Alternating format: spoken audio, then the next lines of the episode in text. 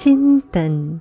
चिंतन कार्यक्रम के सभी श्रोताओं का मैं रचना मुकेश हार्दिक अभिनंदन करती हूँ। सुप्रभात। एक धनी व्यक्ति का बटुआ बाज़ार में गिर गया। उसे घर पहुंचकर इस बात का पता चला।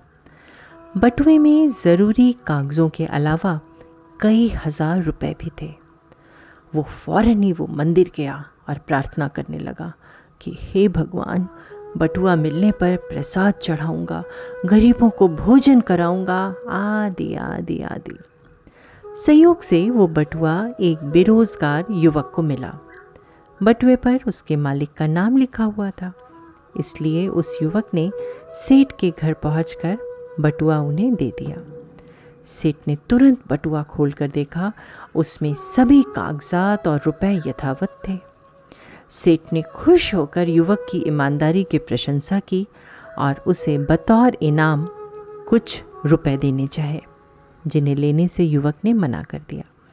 इस पर सेठ ने कहा अच्छा कल फिर आना। युवक दूसरे दिन आया तो सेठ ने उसकी खूब खातिरदारी की। युवक चला गया। युवक के जाने के बाद सेठ अपनी इस चतुराई पर बहुत प्रसन्न था। कि वो तो उस युवक को सौ रुपए देना चाहता था, पर युवक बिना कुछ लिए सिर्फ़ खा पी कर ही चला गया। उधर युवक के मन में इन सब का कोई प्रभाव नहीं था, क्योंकि उसके मन में ना कोई लालसा थी और ना ही बटुआ लौटाने के अलावा और कोई विकल्प ही था।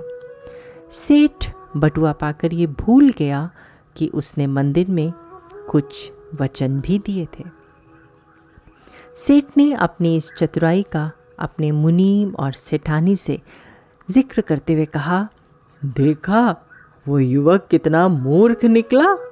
हज़ारों का माल बिना कुछ लिए ही दे गया। सेठानी ने कहा, तुम उल्टा सोच रहे हो? वो युवक ईमानदार था। उसके पास तुम्हारा बटुआ लौटा देने के अलावा और कोई विकल्प नहीं था। उसने बिना खोले ही बटुआ लौटा दिया।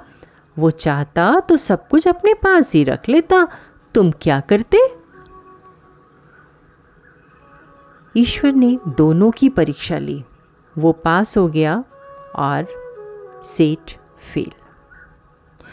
सिठानी ने कहा अफसर स्वयं तुम्हारे पास चलकर आया था। तुमने लालच के वश उसे लौटा दिया।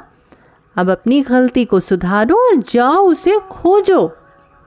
उसके पास ईमानदारी की पूंजी है, जो तुम्हारे पास नहीं है, उसे काम पर रख लो। सेठ तुरंत ही अपने कर्मचारियों के साथ उस युवक की तलाश में निकल पड़ा। कुछ दिनों बाद वो युवक किसी और सेठ के यहाँ काम करता हुआ मिला। सेठ ने युवक की बहुत प्रशंसा की और बटुए वाली घटना उस सेठ को सुनाई। तो उस सेठ ने बताया, उस दिन इसने मेरे सामने ही बटुआ उठाया था।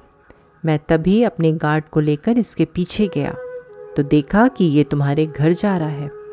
तुम्हारे दरवाजे पर खड़े होकर मैंने सब कुछ देखा व सुना, और फिर इसकी ईमानदारी से प्रभावित होकर इसे मैंने अपने यहाँ मुनीम रख लिया। इसकी ईमानदारी से मैं पूरी तरह निश्चिंत हूँ।